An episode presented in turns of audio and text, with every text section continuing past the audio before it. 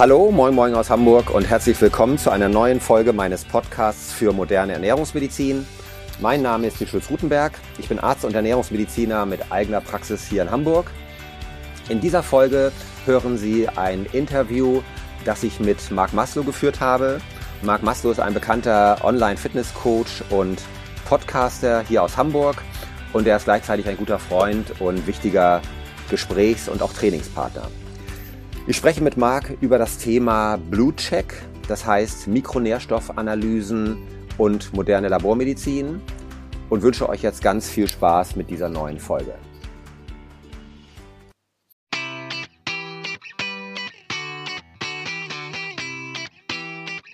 Fitness mit Marc Folge 358. Herzlich willkommen zu Fitness mit Marc, wo sich alles darum dreht, dass du nackt gut aussiehst. Und hier ist dein Gastgeber. Als Teenager verschreckte ein Anrufer mit obszönen Anrufbeantworteransagen. Mark Maslow!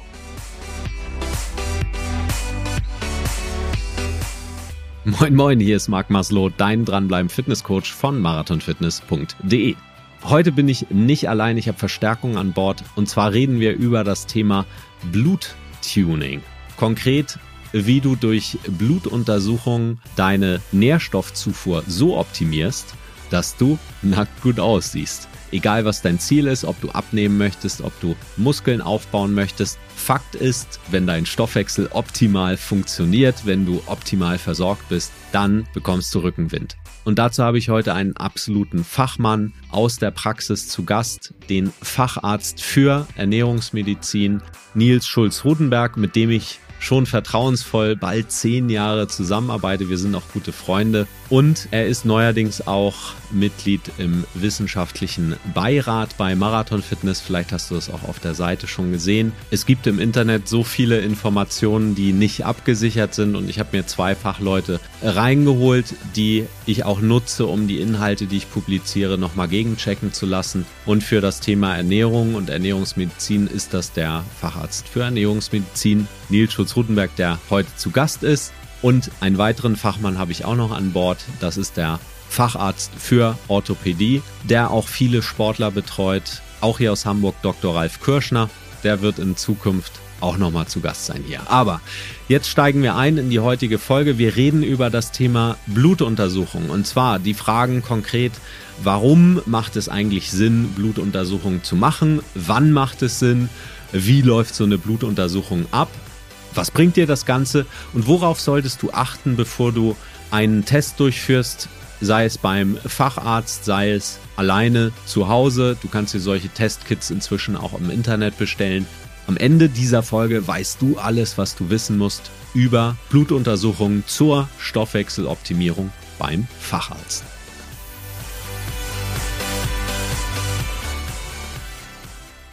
Ja, heute zu Gast bei Fitness mit Marc Nils Schulz-Rudenberg. Moin, moin, Nils. Moin, Marc. Vielen Dank für die Einladung. Ja, schön, dass du wieder da bist. Was gab's denn bei dir heute zum Frühstück? Bei mir gab's heute Morgen noch nichts. 16,8 Intervallfasten. Und die erste Mahlzeit war dann ein Rührei mit bisschen Champignons. Sehr lecker. Das heißt, wann gab's die? Um welche Uhrzeit? Mittags.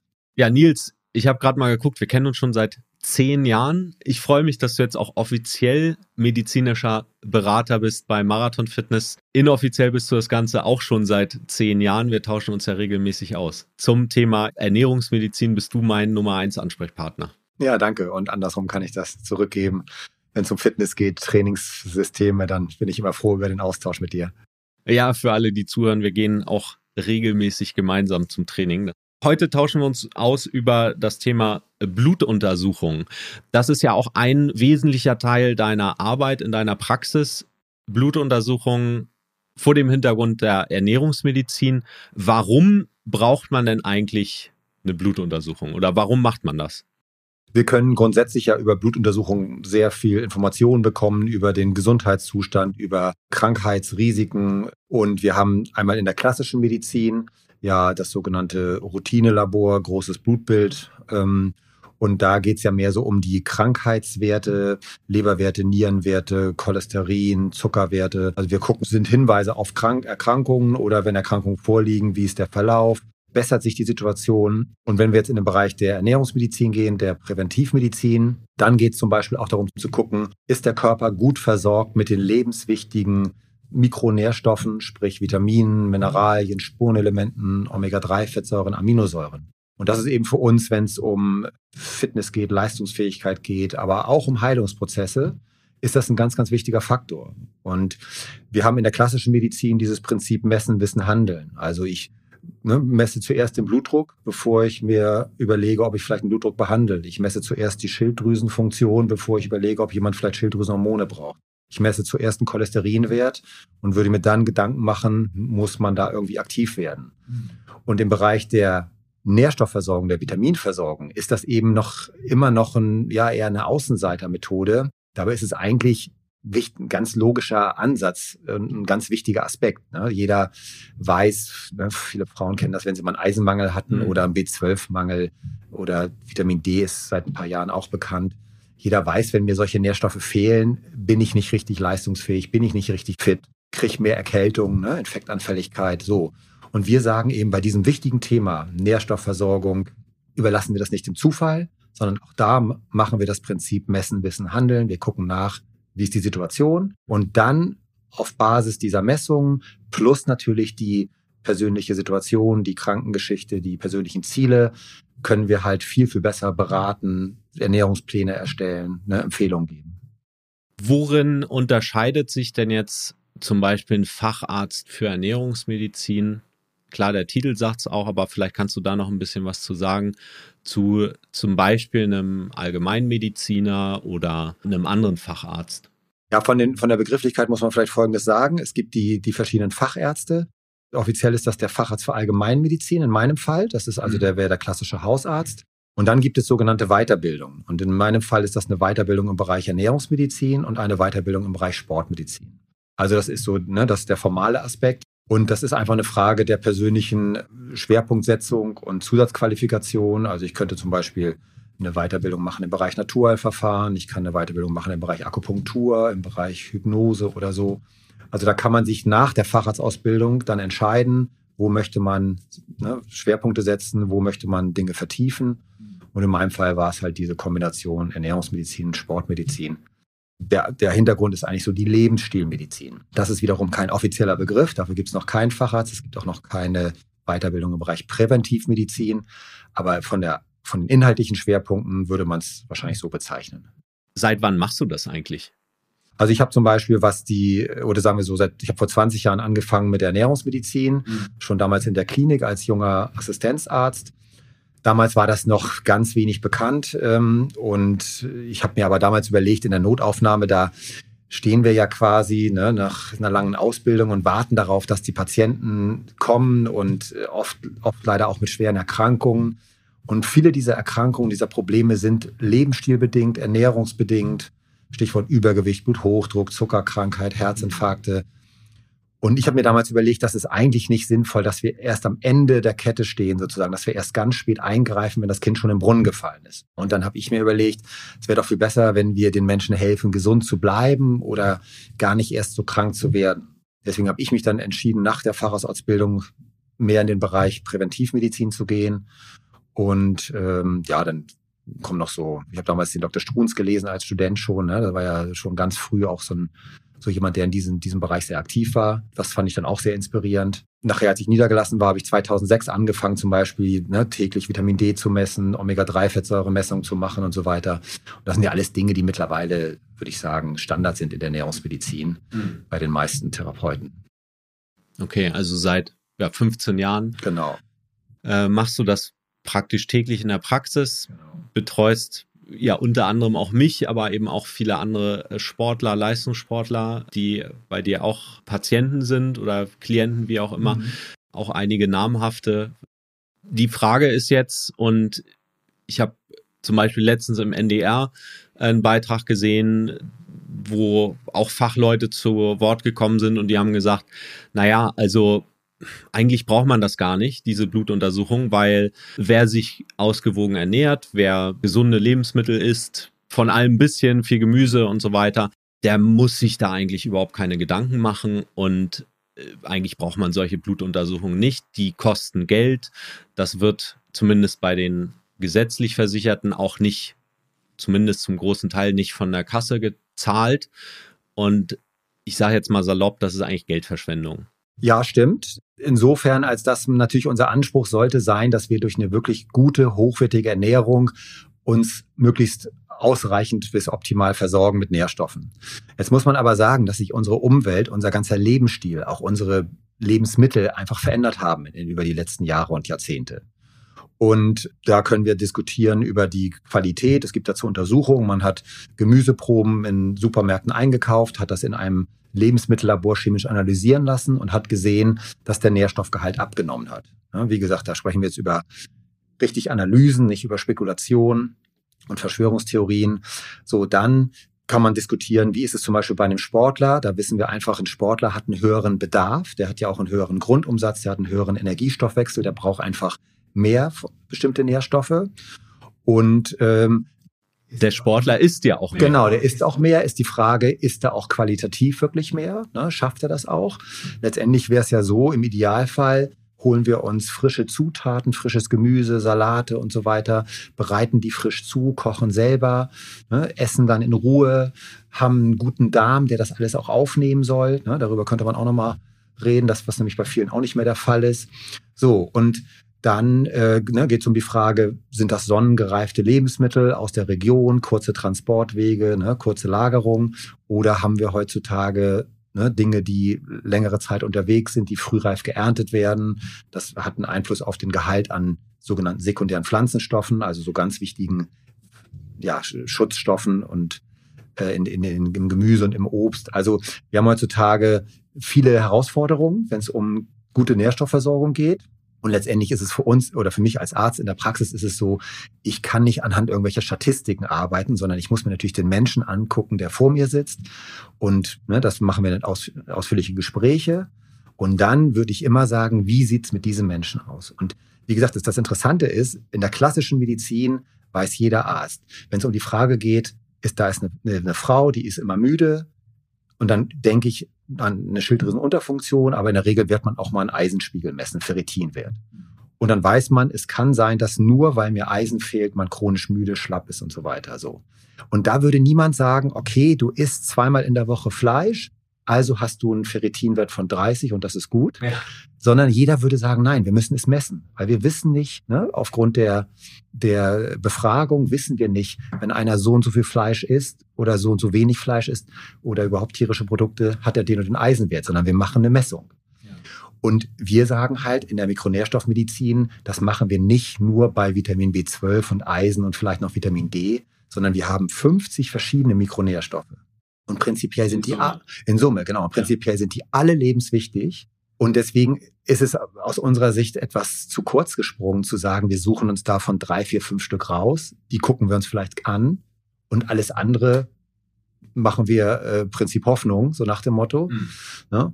Und deswegen ist es eben teilweise interessant. Also wir, aus Kostengründen können wir in der Regel nicht alles messen, aber wir machen schon größere Stichproben. Wir suchen uns schon ne, die wichtigsten Mineralien aus, die wichtigsten Vitamine, natürlich immer abgestimmt auf die Situation des Einzelnen. Und da ist eine Omega-3-Messung heutzutage in meiner Praxis genauso Standard wie ein Leberwert oder ein Schilddrüsenwert oder ein Cholesterinwert. Ne? Jetzt kommen bestimmt häufig Leute zu dir, auch Sportler, die sagen, so ähnlich wie ich, als ich vor, wann war das, 2012 das erste Mal bei dir in der Praxis war und gesagt habe, Mensch, ich, ich achte schon seit Jahren auf meine Ernährung, ich ernähre mich gut. Wie, was sind deine Erfahrungswerte mit Menschen, die, die schon sehr gut, zumindest nach einer, eigener Aussage, aufgestellt sind, die sich gesund ernähren, die eben auch Sport treiben, aktiv sind? Ähm, Gibt es da so typische Faktoren, auf die du guckst oder Erwartungswerte, wo du halt häufig Mängel feststellst oder vielleicht auch nicht? Ja, es gibt schon Erfahrungswerte, wobei auch da wieder, es ist individuell sehr unterschiedlich. Also wenn man jetzt mal die ganz großen Richtungen sich anguckt, wir haben bei den Vegetariern Menschen, die sind relativ gut ernährt, haben vielleicht ein paar einzelne Mängel. Viele machen da ja auch schon was und ne, wissen, dass sie auf B12 und Zink und so achten müssen. Wir haben bei den Veganern teilweise schwerste Mangelernährung, schwerste Vitamindefizite. Aber es gibt auch Veganer, die sind sehr, sehr gut ernährt. Also ne, sehr gut versorgt mit Vitaminen. Das heißt, ich würde niemals sagen, so wie man das manchmal liest, Veganer sind immer mangelernährt oder jemand, der Fleisch isst, also äh, gemischte Ernährung, ne, der ist nun immer gut ernährt. Äh, das ist aus meiner Sicht total individuell.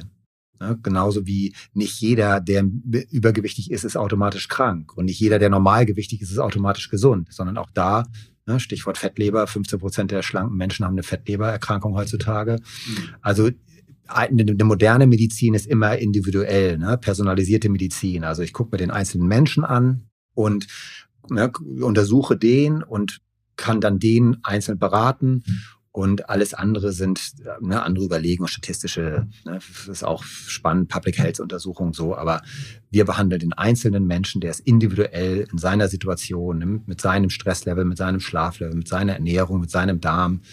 Und das ist eigentlich das Spannende. Ne? Du hast eben die Sportler erwähnt, die zu dir kommen. Ich weiß, viele, die hier zuhören, wollen abnehmen. Viele wollen athletischer werden, wollen Muskeln aufbauen. Fitness ist ja das Thema. Warum ist eine Blutuntersuchung oder warum wäre eine Blutuntersuchung eine gute Idee für jemanden, der jetzt zuhört? Oder in welchen Fällen? Können wir das noch eingrenzen? Ja, ich würde immer denken, man fängt an mit den, mit den Grundlagen, mit den Basics. Da geht es um die ne, Dinge, die du ja auch jede Woche besprichst. Da geht es um insgesamt gesunden Lebensstil. Ich brauche ein regelmäßiges Bewegungsprogramm, ich brauche ein gutes Trainingsprogramm, ich brauche eine gemüsebetonte, vollwertige Ernährung, ich darf auf Schlaf achten, ich darf auf Stressmanagement achten, so das sind die Basics. Ja? Und jetzt kann man, genau wie man im Training darüber diskutieren kann, reicht es aus, ich kaufe mir ein paar Kurzhanteln und mache zu Hause mein Workout. Da werden viele sagen, das ist erstmal gut.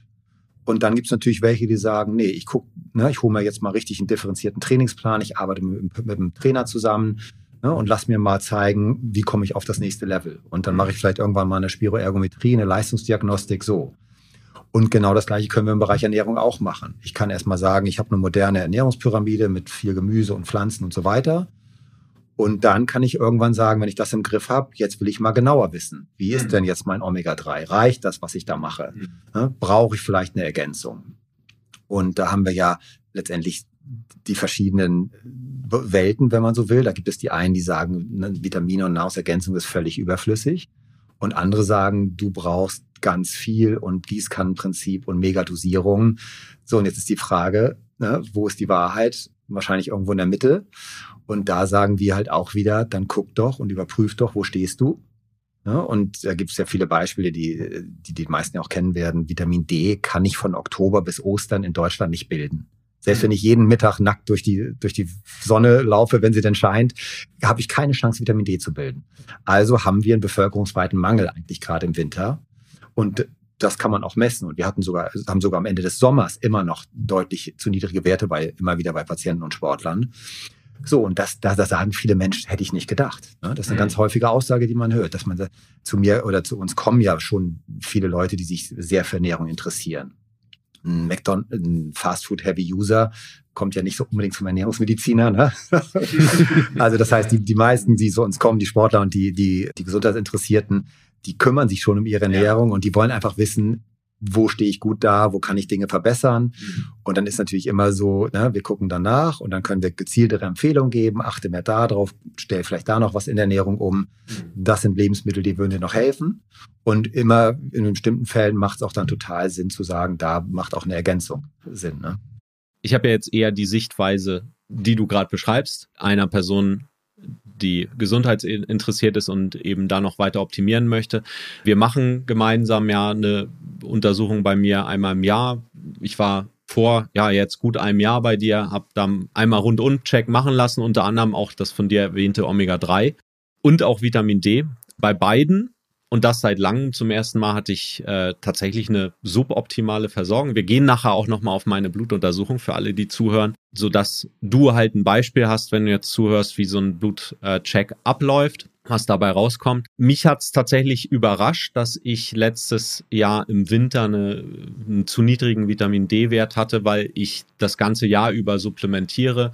Ich bin da eingepegelt mit, mit dem, was für mich optimal ist an Dosierung und hatte eigentlich immer im Winter auch einen optimalen Wert. Jetzt weiß ich aber letztes Jahr aufgrund der Pandemiesituation war ich halt erstmals nicht mehr in der Sonne. Ich war sonst immer ein paar Wochen da, wo die Sonne scheint, äh, also nicht in Norddeutschland äh, scheint natürlich auch die Sonne, aber man hat halt nicht so eine Einstrahlung hier.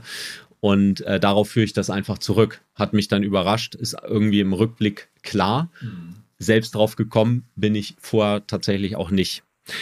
Auf die Werte gucken wir nachher nochmal drauf, am Beispiel meiner Blutuntersuchung und äh, wie man sowas durchführt. Vielleicht jetzt erstmal vorweg nochmal ein bisschen genereller die Frage, was ist denn eigentlich so eine Blutuntersuchung oder wie genau kann ich mir die denn vorstellen, wenn ich jetzt zu dir in die Praxis komme?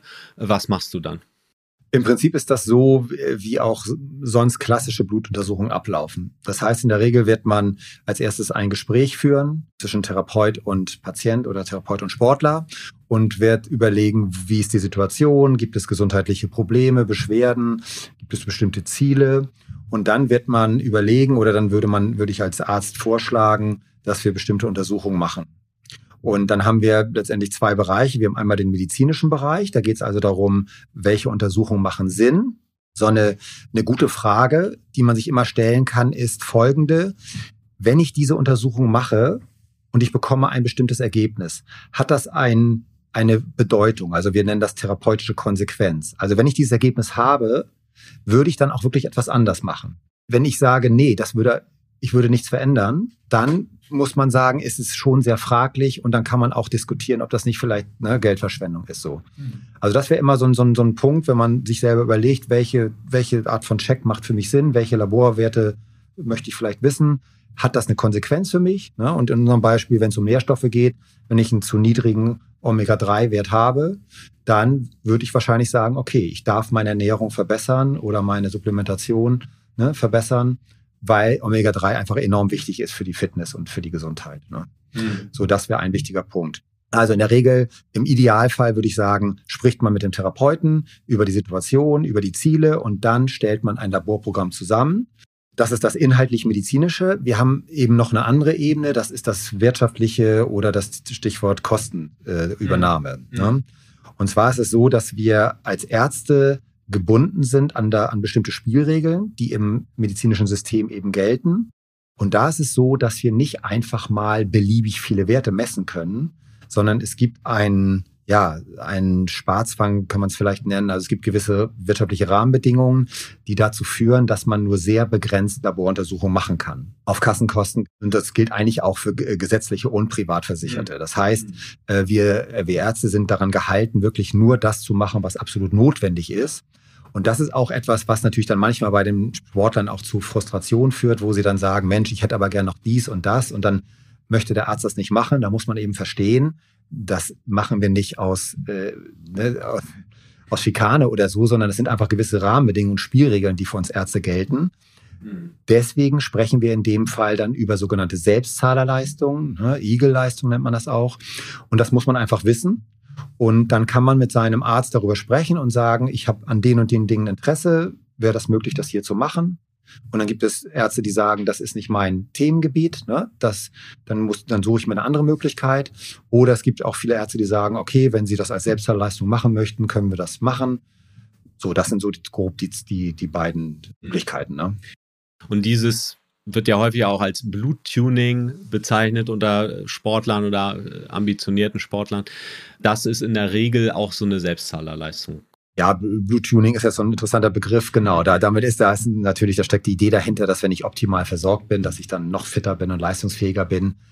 Genau, also da sind wir jetzt, genau, da sagen wir mal so, da sind wir jetzt im Bereich der Leistungsoptimierung und vielleicht der Sporternährung. Mhm. Das ist dann eher keine Kassenleistung, weil in der Kassenmedizin geht es um Krankheiten mhm. und um Bekämpfung von Krankheiten und so weiter und äh, nicht um solche Dinge wie, wie Leistungstuning. Ne? Das heißt, ist es tatsächlich so, dass die, ich sage jetzt mal, Optimalwerte aus gesundheitlicher Sicht abweichen können von Optimalwerten aus einer Leistungssicht? Sprich, dass ich als Sportler vielleicht optimal versorgt bin, um einfach gesund zu sein, versus ich habe einen bestimmten anderen, vielleicht höheren Wert und der befähigt mich dann dazu, noch bessere Leistung zu erbringen? Ja, das ist ein spannender Punkt. Das wird auch genau so diskutiert. Also um vielleicht mal ein Beispiel zu nennen, ein Vitamin B12, lebenswichtiges Vitamin für Energie, Leistungsfähigkeit, Konzentration und so weiter. Da haben wir im Labor einen sogenannten Normalbereich oder auch Referenzbereich, der geht von 200 bis 300, je nach Labor, bis etwa 1000. Mhm. Das heißt, alles innerhalb dieser Spanne wäre jetzt normal. Das heißt, ich könnte mich auf den Standpunkt stellen und sagen, Sie haben einen äh, Wert von 205. Normal ist ab 200, also ist Ihr Vitamin B12-Wert normal. Und dann könnte ich sagen, da ist kein Handlungsbedarf, alles ist super. Wenn man sich aber ein bisschen mit der Physiologie oder der Biochemie beschäftigt, dann weiß man, dass Werte in diesem niedrig normalen Bereich ähm, schon Einschränkungen im Stoffwechsel verursachen können und dass, dass wir da eine Grauzone haben, wo nicht sicher ist, ob wirklich das Vitamin B12 ausreichend ist. Deswegen gibt es andere Werte. Ne? Wir messen heutzutage eher das sogenannte aktive Vitamin B12, weil das eine höhere Aussagekraft hat. Dann, und dann gibt es eben auch die Überlegung, dass wir sagen, Werte im Bereich 200, 300 ist schon etwas unsicher, sodass man dann überlegen kann, ne? das eine ist, man macht nochmal eine Kontrollmessung nach einer gewissen Zeit. Das zweite ist, man würde vielleicht doch sagen, es macht Sinn, den Wert etwas anzuheben. Also diese Überlegung gibt es auf jeden Fall. Und dann in Bezug auf den Sport ist es tatsächlich so, dass wir teilweise auch eher so ein Ziel vertreten, vielleicht mehr in den mittleren Bereich zu gehen, ja, unter der Überlegung, dass dann gewisse Stoffwechselprozesse ähm, einfach besser sichergestellt sind. Ne? Letztendlich sind die Vitamine ja oft Kofaktoren, zum Beispiel für die Energieproduktion in Mitochondrien. Und da weiß man, zum Beispiel, wenn es um bestimmte Enzyme geht, also die Vitamine sind sind Kofaktoren, sind Helfer für die Enzyme und die Enzyme sorgen wiederum für die Stoffwechselaktivität. Und um ein anderes Beispiel zu nennen, es gibt bestimmte Entgiftungsenzyme und da weiß man, die funktionieren optimal bei einem Selenwert im mittleren Bereich, 140 bis 160 Einheiten Selen. Und der untere Referenzbereich von Selen ist aber bei 90. Also da haben wir, ne, das wäre jetzt mal ein konkretes Beispiel, wo ich sagen würde, wenn ich einen Patienten habe, wo wir vielleicht über ne, so Entgiftungsthema sprechen, dann möchte ich nicht ein Selen von 90 haben, weil ich weiß, bestimmte Enzyme laufen dann nicht optimal. Also diese Überlegung gibt es durchaus. Und dann gibt es mittlerweile auch Institute in Deutschland, die haben Folgendes gemacht. Normalerweise werden Referenzwerte so gebildet, dass man eine bestimmte Zahl von Personen nimmt, meistens mehrere tausend Personen, Durchschnittsbevölkerung, alle Altersgruppen gemischt. Man nimmt Blut ab, bestimmt einen bestimmten Wert. Und ich will kurz nachhaken. Und das sind alles gesunde Menschen? Ja, das ist so Bevölkerungsdurchschnitt. Jetzt kann man natürlich wieder also sagen. Auch Kranke mit drin. Ja, der Bevölkerungsdurchschnitt ist ja nicht mehr ganz gesund. Wir sind ja in Deutschland ne, im Durchschnitt eher ein bisschen übergewichtig, ne, bisschen unsportlich auch. Also mhm. ganz normaler Durchschnitt so. Nicht Menschen, die jetzt keine Ahnung, eine schwere Erkrankung genau. haben oder so. Nee, genau, da werden, ja. da, sowas wird dann ausgeschlossen. Und dann bildet man da aus diesen Werten, die man dann ermittelt, da hat man dann eine große Summe von Werten und daraus wird dann so eine Art Normalbereich abgebildet. Genau genommen ist das immer diese 95. Perzentile für die Experten. Und dann sagt man, das ist ungefähr in etwa der Normalbereich. So, mhm. das ist der, das so werden klassischerweise äh, Referenzwerte ermittelt. Mhm. Und jetzt gibt es eben interessanterweise so, so Konzepte im Leistungssport, dass man gesagt hat, wir nehmen jetzt mal nicht die Normalbevölkerung, sondern wir nehmen jetzt mal 1000 Leistungssportler und mhm. gucken uns bei denen mal die Vitaminwerte an und bilden jetzt einen Referenzbereich nur aus Leistungssportlern. Und dann kann man, wie man sich denken kann, kann es da schon Abweichungen geben zur Normalbevölkerung. Und wie gesagt, ne, das eine ist in der klassischen Medizin, haben wir die klassischen Referenzbereiche und das, da gibt es auch ganz genaue Regeln, wie das läuft. Da kann nicht, nicht das Labor sich hinstellen und irgendwie mal was aufschreiben, sondern da gibt es äh, Ringversuche und Standardisierungsverfahren, das ist alles festgelegt. Ne? Aber es gibt manche, die würden sagen, im Leistungssport reicht mir oder ist dieser Bevölkerungsdurchschnitt nicht das einzige Bewertungskriterium. Ich kann mir jetzt vielleicht so ein bisschen so vorstellen, wie ähm, wenn ich mit dem Fahrrad fahre und ich habe zu wenig Luft auf dem Reifen, dann ist das noch nicht sicherheitskritisch, aber ich muss halt mehr treten, muss mehr Kraft anstrengen und wenn ich den optimalen Luftdruck drauf habe, zu viel Luftdruck ist auch wieder nicht gut, dann kann der Reifen platzen, aber ähm, wenn es so optimal ist, dann habe ich halt wenig Rollwiderstand, kann möglichst schnell fahren. Genau.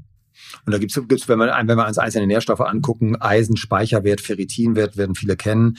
Da geht der Normalbereich los bei Frauen bei 20 etwa. Und wir haben viele Leute aus dem Bereich der Eisenforschung, die sagen, 20 ist viel zu niedrig angesetzt. Weil in dem Bereich 20, 30, 40 sind viele Frauen zwar mit Ferritin mäßig normal, aber trotzdem kann das schon eine chronische Müdigkeit auslösen. Bei Vitamin D haben wir ja die gleiche Diskussion. Da haben wir zum Teil noch untere Normalbereiche von 20 bis 30 Nanogramm pro Milliliter. Und ganz viele Vitamin D-Forscher und immer mehr Studien zeigen uns auch, das ist im Hinblick auf die, Immun die Immunfunktion nicht optimal. Ne? Da würden wir eher anstreben, über 40, manche sagen auch über 50 und 60 zu gehen, gerade im Winter. Ne? Also da gibt es eine große Diskussion darum, was ist wirklich optimal. Ich meine, auch in den letzten Jahren haben sich auch die Empfehlungen schon verändert, was die Vitamin D-Zufuhr angeht. Und auch äh, über diese ja, Optimalwerte wird noch diskutiert. Ist dir denn eigentlich schon mal jemand vorgekommen, der einen zu hohen Vitamin D-Wert hatte? Ja, bei Vitamin D gibt es das ab und zu mal, also ist mhm. insgesamt eher selten. Aber es gibt tatsächlich Menschen, die irgendwelche Megadosierungen einnehmen. Man muss auch sagen, es gibt ein Buch, da wird empfohlen, mein Selbstversuch mit 100.000 Einheiten Vitamin D am Tag. Das mhm. kriegt, kann jeder auf Amazon kaufen. Und ich hatte schon mal Patienten, die haben das dann gemacht. Und man muss dazu sagen, eine sichere Empfehlung sind 2000. Also das wäre halt das 50 bis 100-fache von dem, was man jetzt ohne Blutuntersuchung anraten kann. Genau, genau. Und das ist eben, äh, ja, das ist eben schon völliger Wahnsinn. Genau, aber das es gibt solche, leider solche Bücher, muss man sagen. Nee, und sowas ist natürlich völliger Wahnsinn. Das sollte man nicht machen, ne, sondern man sollte sich schon angucken, was sind die vernünftigen Empfehlungen und im besten Fall macht man eine Laboranalyse. Ein Vitamin D-Wert kostet um die 20 Euro. Das ist eine gute Investition, um zu gucken, wo man steht. Und dann kann man das entsprechend machen. Und manchmal habe ich auch Fälle erlebt, wo Menschen sich teilweise aus den USA hochdosiert irgendwelche Vitamine bestellen, die zum Teil über Jahre einnehmen, ohne Beratung, ohne Labormessungen. Und das sind auch dann so Fälle, wo wir Überdosierungen sehen. Und da ist die Kritik auch berechtigt. Das ist wirklich Unsinn und das ist auch dann teure Urin- und Geldverschwendung. Mhm. Aber das sind, ist eher die, die Minderheit. Also häufiger sehen wir doch Mangelerscheinungen. Und die, mit die häufigste Frage, die mir gestellt wird in der Vitaminsprechstunde, das, das höre ich fast täglich, ist die Frage, warum habe ich solche Vitaminmängel, obwohl ich mich doch eigentlich ganz gesund ernähre? Dann müssen wir eben sagen, nehmen wir jetzt mal wieder ein Beispiel Omega-3. Hm. Wir wissen einfach, dass der Omega-3-Gehalt in den Fischen in den letzten Jahrzehnten sich deutlich reduziert hat. Und dann ist die Frage, wie oft esse ich denn noch Fisch? Es gibt ja viele, die sagen, aus ethischen, ökologischen Gründen ne, esse ich weniger Fisch. Das kann ein Grund sein. Dann haben wir eine Zunahme an Vegetariern und Veganern, ne, wofür es ja auch ethisch, ökologisch Gründe gibt. Äh, denen fehlt dann das Fleisch als ganz gute Vitaminquelle. Ne, dann sehen wir Vitamin B6-Mangel, Q10-Mangel zum Beispiel, ne, Dinge, die nicht so bekannt sind. Es geht nicht nur um Eisen, es geht nicht nur um B12, sondern es geht auch um die anderen Vitamine, die stark in tierischen Produkten sind. Also das sind oft so Gründe. Und dann ist immer noch die Frage, es, wir leben, wir Menschen leben nicht von dem, was wir essen, sondern wir leben von dem, was wir resorbieren, sprich im Darm aufnehmen. Und wir haben heutzutage immer häufiger Menschen mit Magen-Darm-Problemen, Stichwort Reizdarm. Da ist die Darmflora, also unser Bakterienökosystem im Darm ist geschwächt. Anderes Stichwort ist Leaky Gut, ein durchlässiger mhm. Darm. Und dann nehmen die Menschen auch nicht mehr ganz so gut die Nährstoffe auf. Mhm. Und das, dann kann es dazu führen, dass ich zwar Dinge zuführe, aufnehme noch, äh, ne, aber im Darm das nicht alles gut aufgenommen wird. Das kann wiederum ein Faktor sein. Das Thema Omega-3, das du angesprochen hast, da gibt es auch eine Folge. Da war hier der Professor Dr. Schaki von der LMU München zu Gast. Da reden wir auch ganz viel über das Thema Omega-3-Fette. Er hatte auch erwähnt, dass ähm, Messungen zeigen, dass halt Fische wesentlich weniger von diesen lebenswichtigen Omega-3 Fetten enthalten. Eine Frage, die dann immer kommt, auch im Gespräch stelle ich das häufig fest, ist, ja, Moment, aber ich nehme ja Leinöl ein, das ist ja auch Omega-3, da müsste ich eigentlich gut versorgt sein. Genau, ein ganz häufiger Irrtum. Leinöl enthält pflanzliches Omega-3, das ist die sogenannte Alpha-Linolensäure. Die ist gut und die hat auch positive Effekte aber die kann nur zu einem kleinen Teil umgewandelt werden in das sogenannte maritime Omega-3. Also das sind die beiden Omega-3-Fettsäuren EPA und DHA. Und die sind ganz entscheidend für die Gesundheit und für Gelenkschutz und Entzündungsschutz und Gehirnschutz und Herzschutz und so weiter. So, und deswegen reicht das Omega-3, das Omega-3 aus dem Leinöl eben nicht aus, sondern es ist nur zu unter 10 Prozent eben verfügbar. Deswegen brauchen wir dieses, weil man sagt eben maritim, wobei der Begriff auch nicht ganz ideal ist, denn wir haben heutzutage auch EPA und DHA ja aus Algen, mhm. also aus einem veganen Produkt. Genau, deswegen kann man vielleicht sagen terrestrisches Omega-3. Also wir brauchen entweder ein hochwertiges Fischöl, was nebenbei den Vorteil hat, dass es schwermetallbefreit ist, kein PCB und andere krebserregende Stoffe mehr drin, die wir leider im Fisch finden. Oder wir nehmen gleich ein Algenprodukt, und zwar von einer Spezialalge, Chitochithium heißt die. Diese Alge kann halt dieses EPA und DHA produzieren. Und das ist natürlich für alle, die vegan unterwegs sind oder auch die einfach auf Nachhaltigkeit achten, dann eine sehr gute Alternative. Jetzt werde ich häufig gefragt von auch Zuhörern, die auch gern so einen Bluttest mal machen möchten. Und die sagen dann, ja Mensch, äh, ich finde aber bei mir in der Gegend keinen Facharzt für Ernährungsmedizin. Ähm, du warst ja auch schon zweimal zu Gast hier. Bei dir weiß ich, dass immer ein bisschen schwierig ist, äh, überhaupt eine Sprechstunde zu kriegen, weil du einfach ein Mensch bist, der auch nur 24 Stunden hat und da ähm, eben häufig ausgebucht. Jetzt gibt es ja auch die Möglichkeit, und da werde ich häufig nachgefragt, zwei Fragen vielleicht nochmal kurz äh, zurückgerudert. Frage eins ist, wo finde ich denn einen guten Ernährungsmediziner oder einen Facharzt für Ernährungsmedizin, der sowas macht, wie du es machst? Und die zweite Frage, kann ich das nicht auch selbst in die Hand nehmen? Es gibt im Internet solche Selbsttests, ähm, die ich mir nach Hause bestellen kann und wo ich dann eine Blutuntersuchung durchführen kann. Vielleicht zuerst einmal, wo finde ich denn einen guten Arzt? Wenn ich nicht gerade in Hamburg wohne und vielleicht bei dir schon Patient bin?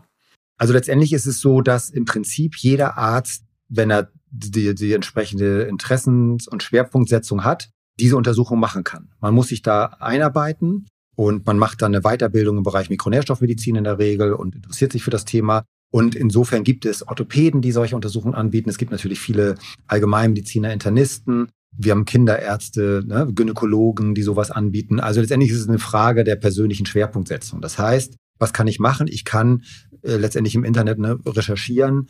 Habe ich Therapeuten in meiner Nähe, die so einen Schwerpunkt haben? Und ganz klassisch kann man gucken, was wird auf den Homepages auch genannt, ne, wo finde ich entsprechende Angebote. Ähm, und dann habe ich schon mal einen Hinweis, dass da jemand ist, der sich mit dem Thema beschäftigt, damit auskennt.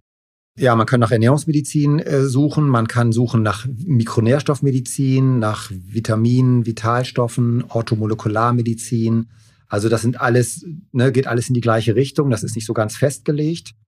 Und dann muss man sagen, das sind natürlich nicht nur Ärzte, sondern es gibt ja auch Heilpraktiker, die da entsprechende Schwerpunkte haben, die ja auch Blutuntersuchungen machen.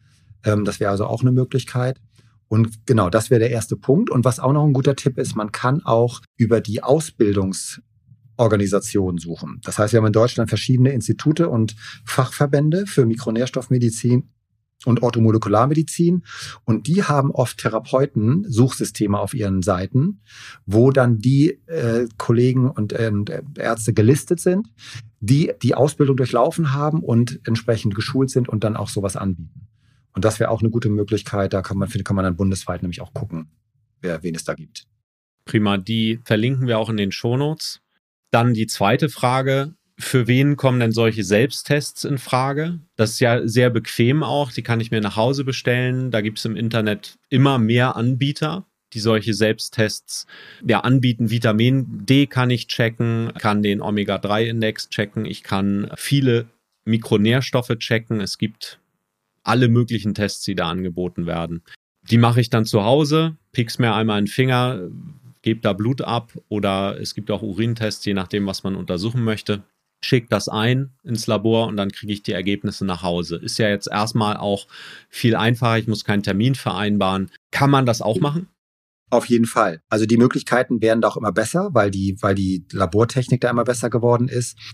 Erstmal gibt es ja bestimmte Medien, die bieten sich äh, sehr an für Selbsttests. Also ich kann zum Beispiel Hormone aus dem Speichel untersuchen, besonders zum Beispiel Cortisol, das Stresshormon. Da ist quasi eine Speichelmessung über den Tag noch besser in der Regel als eine Blutuntersuchung.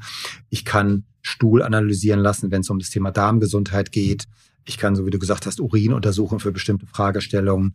So, und dann kann man äh, heutzutage auch mit Hilfe dieser Trockenblutmethode auch Blut untersuchen. Das ist nämlich genau das, was du sagst. Ein Tropfen Blut und dann gibt es spezielle Trägermedien, also spezielle Systeme. Papier ist das aber genau so eine spezielle Form und dann wird das mit der Post ins Labor gesendet. Und das hat eben den großen Vorteil, dass egal, wo ich lebe, wo ich wohne, ich äh, bestimmte Untersuchungen machen kann. Und das ist sicherlich gut, wenn man eben ne, sonst nicht niemand in der Nähe hat, dass man damit anfangen kann. Und gerade so Testsysteme wie Omega-3 oder Vitamin D, die sind schon ganz gut etabliert.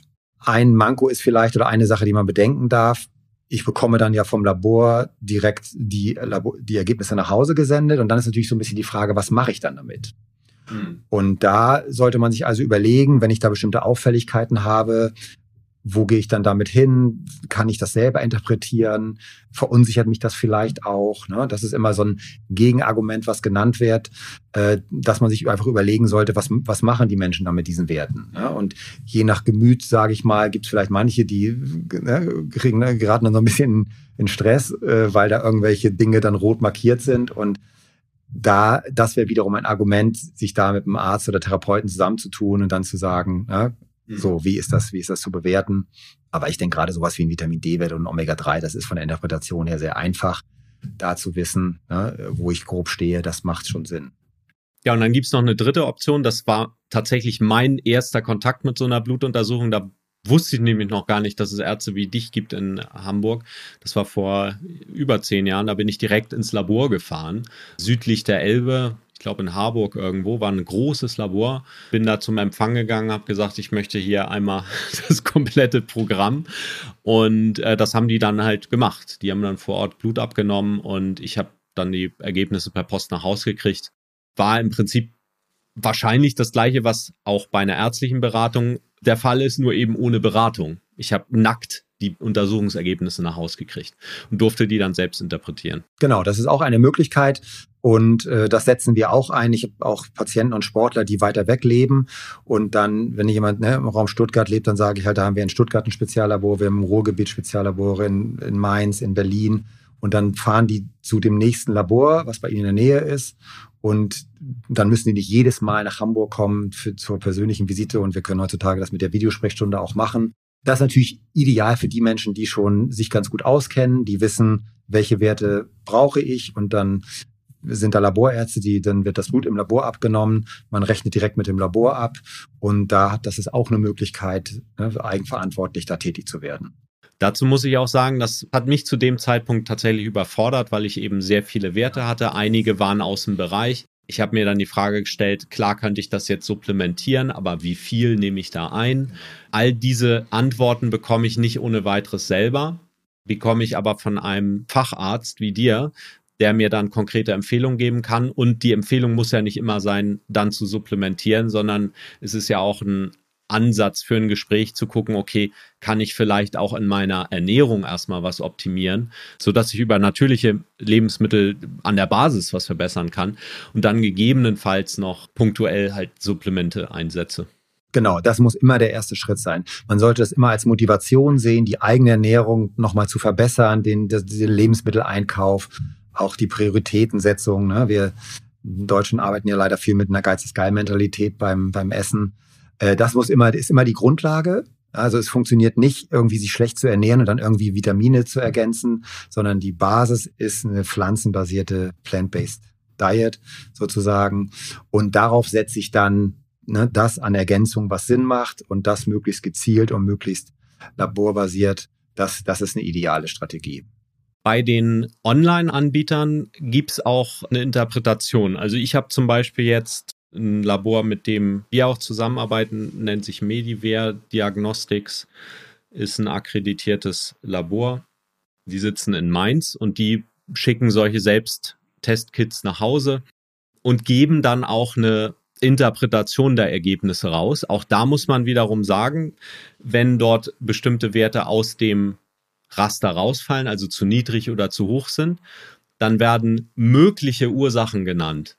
Wie zum Beispiel, das kann auf die und die Erkrankung hindeuten. Es kann aber auch einem anderen Nährstoff zusammenhängen, den ich zu wenig habe und das äußert sich dann in diesem Nährstoff. Also da werden ein paar Gründe genannt, aber das, was du eben sagtest, es kann eben ganz was anderes sein. Und da kommt dann wieder die ärztliche Beratung ins Spiel. Das heißt, ich könnte also durchaus hergehen und mir so ein Testkit nach Hause bestellen, das Ganze untersuchen lassen. Und wenn dabei Abweichungen hervortreten, dann gehe ich zum Arzt und lasse mich da nochmal beraten. Genau, das kann der Weg sein. Wobei ich immer denken würde, die Basis sollte die klassische hausärztliche Betreuung sein.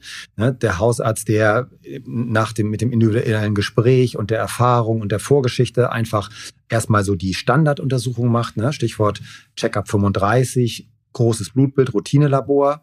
Und dann kann man, wenn man da eben Interesse hat oder Fragestellungen hat, vielleicht sagen, ich will mir den Bereich Ernährung und Mikronährstoffe genauer angucken und äh, was ich damit sagen will, ist eben, auf keinen Fall sollte natürlich eine Vitaminanalyse, so, so toll und wertvoll sie ist für uns in der Sprechstunde, sollte natürlich nicht die Basismedizin unter ersetzen oder ja. das große Blutbild. Ne? Also ich kann durch eine Vitaminanalyse kann ich nicht ersetzen meine Leberwerte, Cholesterinwerte, ne? diese ganzen Routine-Dinge, sondern das, das ist eine wunderbare Ergänzung. Ne? Das eine ist die klassische Medizin, die total wichtig ist, und das andere ist jetzt der Bereich Ernährungsmedizin, Vitalstoffmedizin. Und das zu kombinieren, da hat man die größten, größten Nutzen es geht erstmal darum, die richtigen Prioritäten zu setzen. Die kommen von der klassischen Medizin und dann ergänzen noch ernährungsmedizinische Untersuchungen.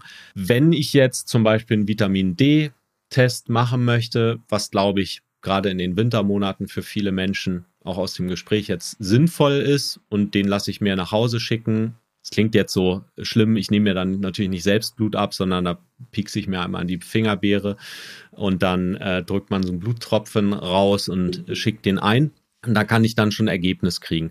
Da gibt's jetzt ganz viele verschiedene Anbieter. Kann ich da einfach irgendwo bestellen und wenn das halt in Deutschland angeboten wird, ist das schon ein guter Qualitätsstandard oder muss ich da auf irgendwas achten?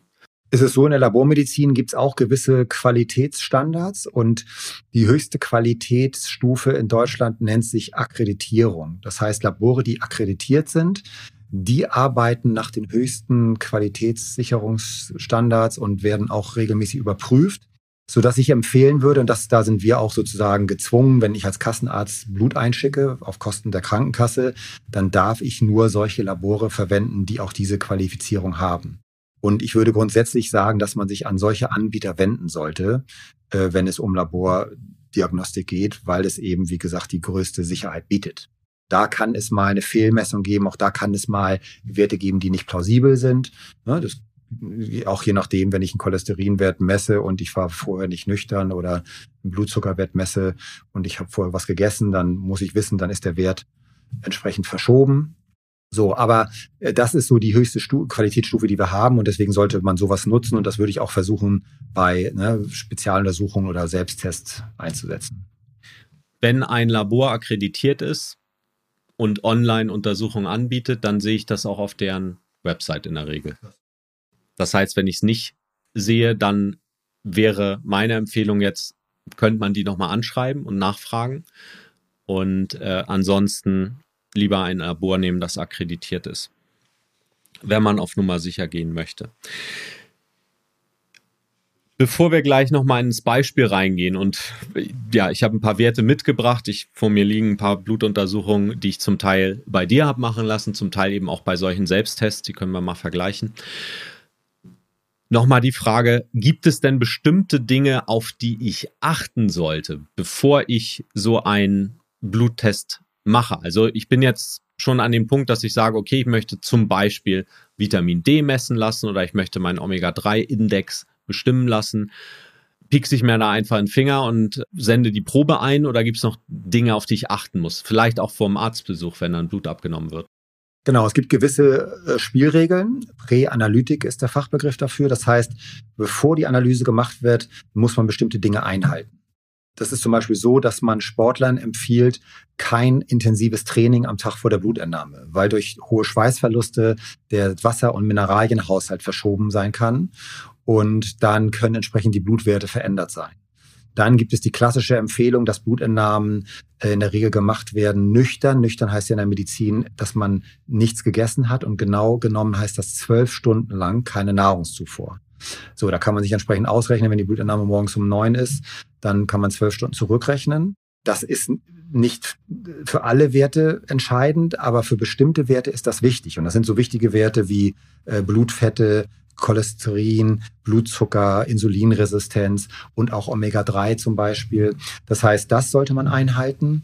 Und dann empfehlen wir noch, dass man die Vitamine einige Tage vor der Blutentnahme nicht, nicht einnimmt. Also wenn jemand supplementiert. Genau, dass er dann eine Pause einlegt. Und ich denke, man ist auf der sicheren Seite, wenn man so drei bis fünf Tage nichts einnimmt und dann die Labormessung macht, äh, damit nicht durch die Vitamineinnahme die Werte äh, noch verfälscht werden. Sonst messe ich nachher das, was ich einnehme, eher und nicht das, was in der Zelle ankommt. Genau, das ist die Überlegung, dass man da entsprechend sonst ein bisschen andere Werte bekommt. Und dazu okay. kommt noch, es gibt einen Effekt, und zwar Biotin, werden einige kennen. Das ist so ein Vitamin für Schönheit, für Haut, Haare, Nägel. Und die, eine Biotineinnahme beeinflusst sogar die Messsysteme auch für die klassische Labordiagnostik. Deswegen jemand, der Biotin in irgendeinem Präparat mit einnimmt, sollte immer fünf Tage vorher das Ganze absetzen. Das heißt, wenn ich Biotin einnehmen würde und dann gehe ich zum Hausarzt und der macht ein Blutbild, dann, dann können bestimmte Werte verändert sein, weil, weil die, die Messtechnik äh, ähm, äh, ja, beeinflusst wird. Also da würde dann gegebenenfalls etwas gemessen werden, was gar nicht der Wahrheit entspricht. Genau, die Werte werden dann, die werden dann nicht optimal verwertbar. Okay, also kann ich mir merken, vor jeder Blutentnahme mache ich nichts falsch, wenn ich davor möglichst drei bis fünf Tage keine Nahrungsergänzungsmittel genau. einnehme. Genau. Was ist mit Proteinpulver? Ja, da könnte man jetzt argumentieren, ein Proteinpulver ist letztendlich wie, wie eine normale Ernährung. Ich führe Aminosäuren zu mit Vitaminen und Ballaststoffen. Da könnte man natürlich sagen, das sind in der Regel ja Dosierungen, die im Rahmen der normalen Ernährung liegen. Wäre wahrscheinlich noch eher vertretbar. Bei einigen Proteinpulvern sind allerdings auch B6 zum Beispiel zugesetzt. Das sieht man aber auch auf der Packung. Ja, dann könnte man natürlich auch auf Nummer sicher gehen und sagen, ich, man pausiert das auch mal für die, für ja. die paar Tage. Sollte man wissen, mir ist aufgefallen, bei den Online-Anbietern, die solche Labortests anbieten, steht das häufig nicht auf der Seite drauf, dass man die Einnahme von Nahrungsergänzungsmitteln vorher aussetzen sollte. Ist ein ganz wichtiger Punkt, den viele vielleicht nicht auf dem Schirm haben. In einigen Fällen kann man sich dann die Blutuntersuchung auch sparen, wenn man es nicht berücksichtigt. Und das vielleicht auch noch als Ergänzung. Also das ist zum Beispiel so, dass wir, wenn wir in der Praxis Blut abnehmen, dass wir auf Dinge achten. Bestimmte Blutproben müssen zentrifugiert werden, also werden in der Praxis schon bearbeitet. Bestimmte ähm, Laborproben, Blutproben werden zum Beispiel lichtgeschützt versendet, weil äh, auch Licht äh, die, den Vitamingehalt verändern kann. Und wir machen zum Beispiel so bei bestimmten Werten, äh, müssen, wir sicherstellen, dass vormittags eine Abholung erfolgt durch einen Labortransport sodass die Laborproben wenige Stunden später im Labor ankommen und dann sofort verarbeitet werden. Also das sind auch so Dinge, ne, für bestimmte Werte ist das halt wichtig, dass man so eine ganz engmaschige Lieferkette und, und äh, Verarbeitung sicherstellt, damit wir wirklich gute Werte bekommen. Ich schlage vor, wir gehen mal kurz auf ein Beispiel. Ich habe ja eine umfassende Blutuntersuchung bei dir durchführen lassen. Ich pick mir jetzt einfach mal ein paar Werte raus. Wir haben eben viel über Omega-3 gesprochen. Da gibt es ja einen sogenannten Omega-3-Index, der dann berechnet wird aus den einzelnen Messungen. Da werden also ganz viele verschiedene Fettsäuren im Blut untersucht und in welchem Anteil die enthalten sind. Und da gibt es eben auch solche Optimalwerte. Was, und das hat mich auch überrascht, vor ja, knapp einem Jahr rausgekommen ist, dass mein Omega-3-Index tatsächlich zu niedrig war. Lag also unter dem Wert. In diesem Labor war der Optimalwert alles überhalb von 8,2. Der Omega-3-Index, den ich hatte an dem Tag, war 5,66, also nicht optimal. Kannst du da noch ähm, was zu ergänzen? Ich habe die Untersuchung ja bei dir durchgeführt. Was empfiehlst du dann in so einem Fall? Als erstes würde ich dich fragen, wie sieht deine Ernährung aus? würde ich die fragen, isst du Fisch? Wenn ja, wie viel? Welchen Fisch? So, und dann hat man schon mal Hinweise. Ne? Dann sagen heutzutage viele, ich esse nur noch selten Fisch oder wenig und wenn, dann esse ich vielleicht ein bisschen Lachs. Nebenbei, ne, dann gucken wir uns oft die Schwermetallwerte an, dann sehen wir oft, dass Arsen und Quecksilber immer höher oder oft erhöht sind bei den Menschen. Das heißt, wir haben heutzutage die Herausforderung, der Fisch liefert weniger wertvolles, gesundes Omega-3, aber leider oft zu viele Schwermetalle. Und dann kann man natürlich darüber reden, okay, was mache ich jetzt? Erhöhe ich meinen Fischkonsum. Mit dem Wissen, dass Fisch hoch belastet ist, Mikroplastik, krebserregendes PCB, Schwermetalle. Das heißt, leider ist das heutzutage nicht mehr ganz so einfach, einfach ne, zu sagen, ist mehr Fisch, sondern wir können uns auch angucken, welche Fischsorten sind besonders belastet, welche sind weniger belastet. Und dann wäre natürlich die Frage, wie sieht's aus, ob, ne, ob eine gewisse Ergänzung vielleicht Sinn machen kann. Und das ist, ist häufig so. Ich wollte sagen, es ist leider häufig so, aber ne, man muss eben gucken. Es ist häufig so, dass da eine gewisse Ergänzung Sinn macht. Und äh, ja, und dann könnte man, hätte ich dich jetzt gefragt, hast du da schon was unternommen oder wie, ne, wie ist, kommt dieser Wert zustande? Also es war tatsächlich so, das war ja, äh, die Untersuchung war kurz vor Weihnachten 2020 mitten im Lockdown.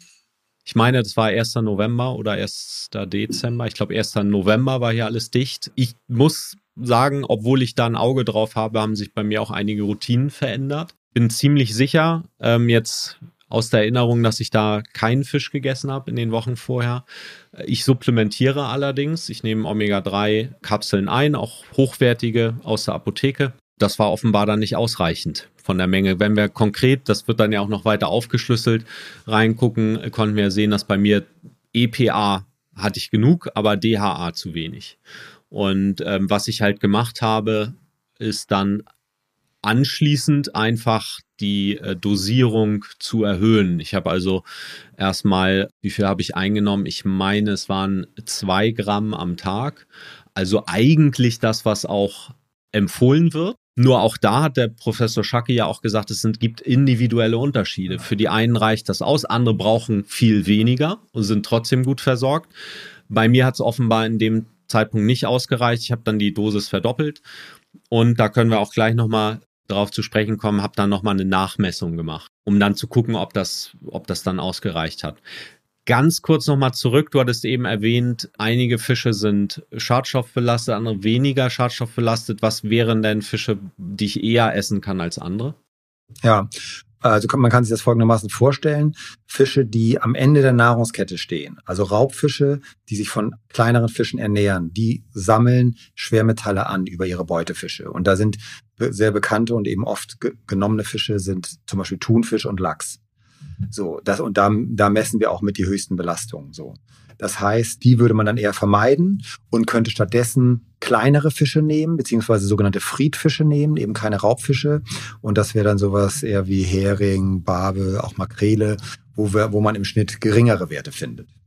Ich gucke gerade nochmal, die Schwermetalle habe ich bei dir auch checken lassen. Das mache ich auch regelmäßig, einfach um sicher zu gehen.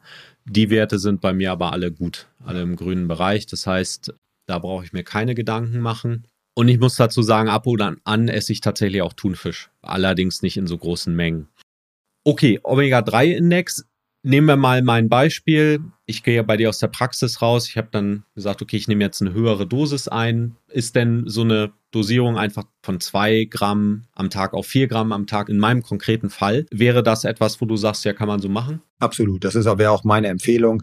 Wenn wir einen deutlichen Omega-3-Mangel sehen, dann behandle ich am Anfang auch mit vier Gramm EPA und DHA pro Tag. Und dann würde ich nach drei bis sechs Monaten eine Kontrollmessung empfehlen, um zu gucken, ist, ist, sind die Speicher aufgefüllt, um dann kann man die Dosierung auch wieder runterfahren, um den Level zu halten. Genau das habe ich dann auch gemacht. Also ich habe im Sommer dann darauf nochmal eine Kontrollmessung gemacht. Das war dann im Gegensatz, den erste Messung habe ich bei dir in der Praxis machen lassen. Die zweite, das war ein äh, Selbsttest zu Hause, einfach mit, ja, auf diesem Trägerpapier. Ähm, ich habe auch im Labor nachgefragt, die sagten, die äh, Werte sind auch aussagekräftig, kann ich also verwenden. Und da war mein Wert dann tatsächlich im Optimalbereich bei 8,5. Also auch da, ja, nicht mitten im Optimalbereich, eher bisschen unteren Optimalbereich. Für mich heißt das, ich behalte diese Dosierung einfach erstmal bei und werde demnächst auch nochmal eine Messung durchführen. Ich mache das regelmäßig einmal im Jahr und dann würde ich ja wiederum auch sehen, wenn der Wert vielleicht dann im oberen Optimalbereich wäre beim nächsten Mal, dann kann ich auch mit der Dosierung wieder ein bisschen runtergehen. Ne? Das vielleicht mal als Beispiel, wie so eine Optimierung dann abläuft wenn ich so einen Omega-3-Index bestimmen lasse, dann sehe ich ja auf den Auswertungsbogen auch noch andere Werte. Also dieses ganzes Fettsäurenprofil, gibt es da noch andere Werte, auf die du achtest, außer den Omega-3-Index? Ja, auf jeden Fall. Wir bekommen letztendlich über diese Fettsäurenanalyse ganz viele spannende Informationen. Also ein Wert ist zum Beispiel die sogenannte Ölsäure. Ölsäure kommt aus dem Olivenöl und das ist ja eine, ein sehr wichtiger Bestandteil der gesunden mediterranen Ernährung. Und die mediterrane Ernährung hat ja eine sehr gute Datenlage. Also wenn jemand den Ölsäurewert zu niedrig hat, würde ich gezielt nachfragen, wie sieht's aus mit Olivenöl, welche Mengen werden da verzehrt, kann man da was verbessern. Eine weitere Fettsäure, wo wir oft Mängel sehen, ist die Gamma-Linolensäure, kurz GLA. Gamma-Linolensäure ist eine Omega-6-Fettsäure, die aber auch entzündungshemmend wirkt. Und die ist äh, spannend, gerade bei Patienten mit Hauterkrankungen, also Stichwort Neurodermitis, da hat die sehr gute Effekte. Und ähm, wenn die zu niedrig ist, kann man da auch, ne, Schwarzkümmelöl so als Stichwort, äh, das optimieren mit natürlicher, natürlicher antientzündliche Wirkung. Dann eine weitere Fettsäure, die interessant ist, Arachidonsäure. Arachidonsäure ist enthalten in äh, tierischen Produkten zum Beispiel. Und die Arachidonsäure ist teilweise erhöht bei Entzündungserkrankungen, Gelenkentzündung, Rheuma.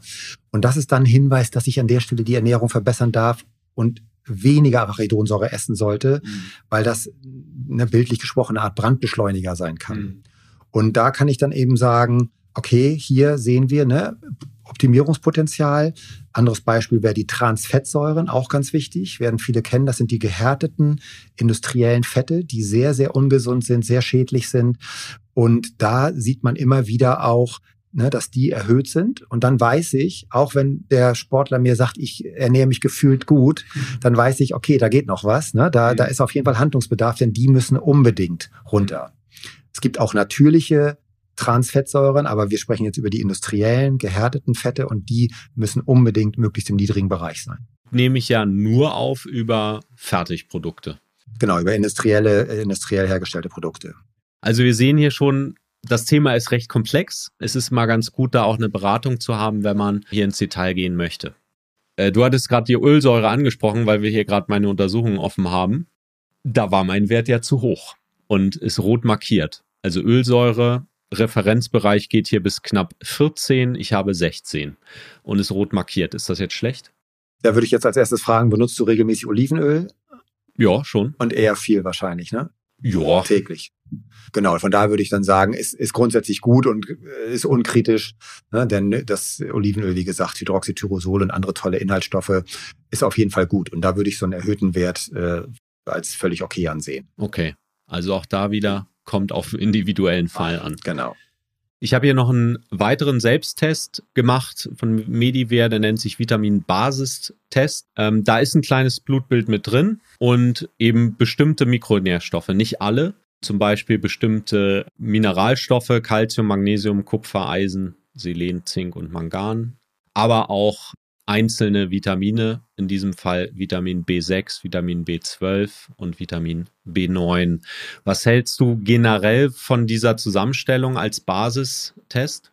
So wie wir vorhin schon gesagt haben, von den 50 lebenswichtigen Mikronährstoffen muss man sich einfach ne, die wichtigsten oder muss man sich einen Teil raussuchen und wird in der Regel eine Art Stichprobe untersuchen. Und da haben wir hier einmal sehr wichtige Mineralien und Spurenelemente, ne, die, die man sich auch von der Messmethode im Vollblut anguckt. Das ist auch das, was wir empfehlen, was wir auch in der Praxis machen. Also nicht Serumspiegel, sondern eben die Vollblutmessung. Und von daher habe ich da schon mal so wichtige Elemente wie Zink, Selen mit drin, Magnesium, Calcium, ne? Ähm, alles Dinge, wo man gut versorgt sein sollte. Und dann haben wir hier noch eine Auswahl an drei wichtigen B-Vitaminen, B6, B12 und B9. Und auch das ist wichtig. Und ja, dazu würde man jetzt sicherlich noch empfehlen Vitamin D und Omega-3. Und dann mhm. habe ich schon ein sehr gutes Programm. Und das wäre auch so ein Programm, was ich empfehlen können würde als Einstieg vielleicht, wenn jemand sagt, Mensch, ich will mal gucken, ne, wie sieht's aus mit Vitaminen und Mikronährstoffen, wo stehe ich da? Eine Sache, die mir hier aufgefallen ist, ist, mein Selenspiegel ist zu hoch. Und ich habe mich gefragt, woher kommt das? Interessante Anekdote bei meiner letzten Blutuntersuchung bei dir ist rausgekommen, dass ich zu wenig Jod im Blut habe. Das liegt daran, dass ich zwar Salz verwende, ich salze aber gerne mit Sojasauce. Und in Sojasauce ist kein Jod beigesetzt. In Deutschland bekommt man ja in jedem Supermarkt, in jedem Discounter Salz, wo Jod beigesetzt ist, weil wir einfach in Deutschland zu wenig Jod in den Böden drin haben. Ich habe es damals nicht ausreichend zugeführt. Also war für mich die Lösung nach der ähm, Untersuchung bei dir, das war eine Entscheidung, die ich getroffen habe. Ich hätte natürlich auch das äh, Salz mehr verwenden können. Ich habe aber stattdessen Jod supplementiert. Dann habe ich, als das leer war, nachbestellt und habe nicht drauf geachtet. Und das war Jod plus Selen, was ich dann bestellt habe, weil der Anbieter das eben auch im Angebot hatte. Und ich war ganz schnell nachbestellt, habe das dann eingenommen und danach diese Blutuntersuchung gemacht. Und dann ist mir aufgefallen, ja Mensch, da bin ich ja komplett aus der Kurve rausgeflogen bei Selen, weil ich einmal ein falsches Präparat bestellt habe. Auch interessant zu wissen und es zeigt nochmal, ich beschäftige mich seit zehn Jahren mit so einem Thema und auch mir kann so ein Fehler passieren. Man muss bei Nahrungsergänzungsmitteln aufpassen, weil die natürlich ganz bewusst eine bestimmte Dosierung haben. In diesem Fall war das ein Präparat, das therapeutisch verwendet wird für Menschen, die eben sowohl Jod als auch Selen zu wenig haben. Und aufgrund der hohen Dosierung war ich hier oberhalb des äh, Optimalbereiches, denn Selen ist halt ein ähm, Mikronährstoff, den man durchaus überdosieren kann. Ist mir durch die Blutuntersuchung aufgefallen und ich bin sicher, diese Untersuchung, die liegt jetzt noch nicht so lange zurück. Das war vor ein paar Wochen dass das bei der nächsten Messung dann wieder im Normalbereich ist. Aber ich bin dankbar für dieses Feedback, um dann auch wieder nachzujustieren. Bei diesem Bericht, hatte ich eben schon erwähnt, werden auch Empfehlungen gegeben. Also zum Beispiel Selen ist da auch nochmal ähm, dargestellt, dass der Wert bei mir stark erhöht ist und ähm, man eben dann das nicht noch weiter einnehmen sollte. Und auch was passieren könnte, wenn man über längeren Zeitraum ähm, Selen zu hoch dosiert, in diesem Fall angegeben Haarausfall, brüchige Fingernägel und Neuropathien. Kann ich sagen, habe ich alles nicht. Ich habe es aber auch ja sofort gemerkt über die Blutuntersuchung. Was wäre denn ein gutes Intervall, um so eine Blutuntersuchung durchzuführen für jemanden, der ja optimal versorgt ist? Ich mache es klassischerweise so, dass wir die Erstmessung machen. Mhm. Dann ähm, kommt eine Phase von drei Monaten, in der die Ernährung verbessert wird und gegebenenfalls auch supplementiert wird. Und nach drei Monaten mache ich in der Regel die erste Kontrollmessung. Dann sehen wir, dass nach Möglichkeit die Mängel ausgeglichen sind, dass die Versorgung deutlich besser ist. Und dann kann man gucken, je nach Situation, ob man dann vielleicht nach einem halben Jahr guckt. Manche gehen dann aber auch schon so in jährliche Intervalle über. Das würde man dann individuell abhängig davon machen, wie die Situation ist, wie auch die Zielsetzung ist. Bei einem Berufssportler natürlich machen wir engere Kontrollen, da geht es um mehr äh, als bei jemandem, der einfach an Gesundheit interessiert ist. Da reichen einem einjährlich oder alle zwei Jahre vielleicht ein Check, je nachdem. Wir sehen halt schon, das Thema sowohl Nahrungsergänzung als auch das Thema Blutuntersuchung ist sehr komplex. Meine Empfehlung ist immer, gerade bei Nahrungsergänzungsmitteln auch äh, darauf zu achten, was man da einnimmt gerade bei hochdosierten Präparaten kann man auch schnell mal übers Ziel hinausschießen. Es gibt halt Produkte, die schlechte Qualität haben oder die keine ausreichende Qualitätskontrolle haben. Wer sehr niedrig dosiert, da bringt es dann auch häufig wieder nichts. Ähm, das kommt aber sehr auf den, äh, auf den individuellen Nährstoff an. Generelle Empfehlungen, da haben wir uns mal zusammengesetzt und ähm, Empfehlungen zusammengestellt und Tipps, äh, die kannst du dir bei mir auf der Seite runterladen in einem kleinen Heftchen. Das verlinke ich dir nochmal. Da sind auch noch ein paar Tipps zu solchen Selbsttests drin und ich ergänze auch nochmal die von dir genannten Quellen, wo ich einen Therapeuten in meiner Nähe raussuchen kann im Internet. Nils, vielen, vielen Dank für deine Zeit, für die ausführlichen Erläuterungen. Wenn du noch Feedback hast oder Fragen zu dieser Folge, dann geh gerne in die Shownotes. Am Ende haben wir ein Kommentarfeld. Stell da deine Fragen und ja, ich werde nach Möglichkeit, Nils, äh, dich fragen, ob du dir dann kurz Zeit nimmst, die zu beantworten. Bitte hab Verständnis dafür. Wenn es sehr viele Fragen sind, dann können wir die vielleicht nicht alle beantworten, aber wir werden sie alle lesen. Und Nils, vielleicht bist du ja auch nicht das letzte Mal. Folge. Genau, ja, genau. Du bist vielleicht auch nicht das letzte Mal zu Gast hier. Also vielen Dank. Gerne. Und danke auch. Ja, bis zum nächsten Mal. Tschüss. Und hier nochmal der Sponsor. Diese Folge wurde dir präsentiert von Athletic Greens. Athletic Greens ist das grüne Pulver, mit dem ich morgens in den Tag starte und das Ganze schon seit sieben Jahren. Ich empfehle nicht allzu viele Nahrungsergänzungsmittel, aber das hier ist eins, was zu meinen Basisempfehlungen gehört. Enthält 75 Vitamine, Mineralstoffe, viele sekundäre Pflanzenstoffe und andere gesunde Substanzen. Präbiotika, Adaptogene und so weiter, was das Immunsystem stärkt was gut ist für die Regeneration, für den Energiehaushalt und natürlich eine gesunde Darmflora. Als Fitness mit Markhörer bekommst du hier ein ganz spezielles Startangebot. Als Neukunde bekommst du zu deiner ersten Lieferung fünf Travel Packs, einen Jahresvorrat an Vitamin D mit Vitamin K2 und noch ein Willkommenspaket mit einer schicken Keramikdose und einem Shaker.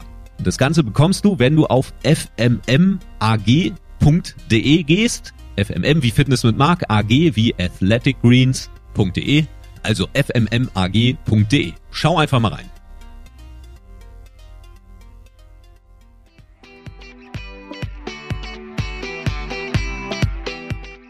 Cool, dass du bis jetzt dran geblieben bist. Falls du Feedback hast zu dieser Show oder Vorschläge für Interviewpartner, die ich in einer der nächsten Folgen interviewen sollte, schick mir eine Mail an podcast at marathonfitness.de. Die Shownotes und weitere Infos findest du unter marathonfitness.de-podcast. Und da findest du auch Links, wie du mich über Twitter, über Facebook oder über andere Wege erreichen kannst. Falls du diese Folge hörst und noch nicht abonniert hast über iTunes oder über Stitcher oder andere Plattformen, dann solltest du das schleunigst ändern. Die beste Möglichkeit dran zu bleiben ist, wenn du dir diesen Podcast kostenlos auf dein Phone oder auf deinen Computer liefern lässt. Du kannst ganz einfach abonnieren, indem du auf iTunes gehst und dort nach Fitness mit Mark suchst oder du gehst auf www.marathonfitness.de-podcast und klickst auf Abonnieren. Wenn dieser Podcast dir gefällt, dann kannst du auch was zurückgeben. Geh auf iTunes, gib mir deine 5-Sterne-Bewertung und schreib was Nettes. Ich lese das und ich werde dir ewig dankbar sein, versprochen. Der Punkt ist der, mit deiner Bewertung hilfst du, dass dieser Podcast leichter gefunden wird von Menschen, denen diese Infos auch helfen könnten, um ihren Körper zu verbessern, um nackt gut auszusehen. Denn das beste Kompliment, das du mir machen kannst, ist eine Empfehlung an jemand anderen.